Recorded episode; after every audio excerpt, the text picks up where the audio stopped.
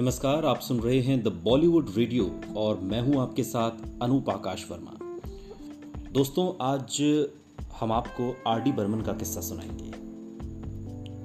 R D Burman यानी कि राहुल देव बर्मन, जिन्हें पंचम दा के नाम से भी जाना जाता है।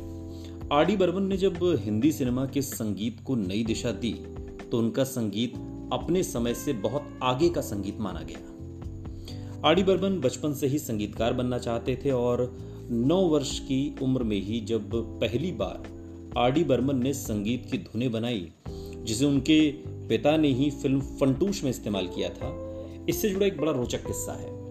आर डी बर्मन की परीक्षा में नंबर कम आए तो पूरे घर में कोहराम मच गया। सचिन देव बर्मन, यानी कि एस डी बर्मन, मुंबई में रहते थे और एस डी बर्मन एक जाने माने संगीतकार के रूप में मुंबई में खुद को स्थापित कर चुके थे, ये उन दिनों की बात है। लेकिन आर डी बर्मन कोलकाता में ही रहते थे। आर डी बर्मन के जब नंबर कम आए तो इसकी सूचना एस टी बर्मन को दी गई। वे पिता हैं। ज़ाहिर है, सूचना उन तक पहुँचती। वे मुंबई से कोलकाता आ गए। आर डी बर्मन का रिपोर्ट कार्ड देखकर पूछा कि यह सब आखिर क्या है? अंत में उन्होंने सवाल किया कि क्या बनना चाहते हो? जीवन में करना क्या चाहते हो आखिर? तब आर डी बर्मन ने अपने पिता से कहा कि वे आपसे भी बड़ा संगीतकार बनना चाहते हैं। इस पर एस डी बर्मन ने उनसे पूछा कि कोई धुन बनाई भी है? कुछ जानते हो इस बारे में? तुमने इस पर आर डी बर्मन ने एक नहीं, दो नहीं, पूरी नौ धुनें पिता के सामने रख दी।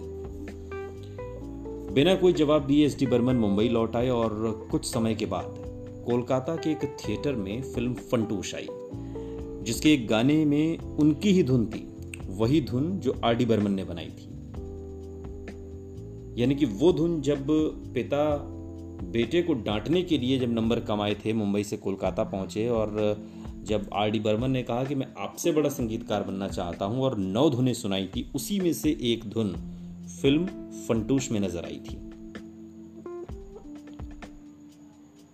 इस पर आर डी बर्मन काफ़ी नाराज़ हो गए कि ये तो मैंने पिता को सुनाई थी और उन्होंने अपनी फ़िल्म में इस्तेमाल कर ली और पिता से कहा कि आपने तो मेरी धुन चुराई है।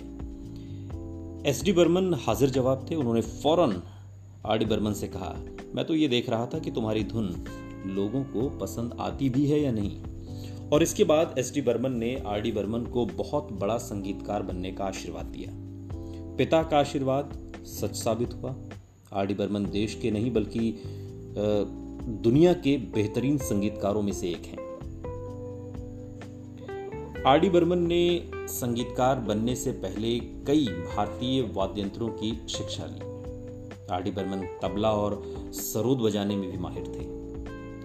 आर डी बर्मन पहले ऐसे भारतीय संगीतकार रहे जिन्होंने क्लासिकल म्यूज़िक के साथ जैज म्यूज़िक को मिलाकर पेश किया और उनके खाते में सैकड़ों सुपरहिट गाने दर्ज हैं।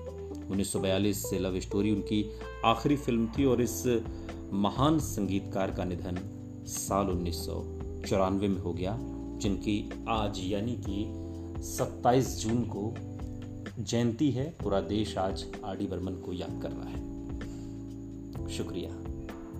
अनूप आकाश वर्मा को दीजिए अनुमति। सुनते रहिए द बॉलीवुड रेडियो।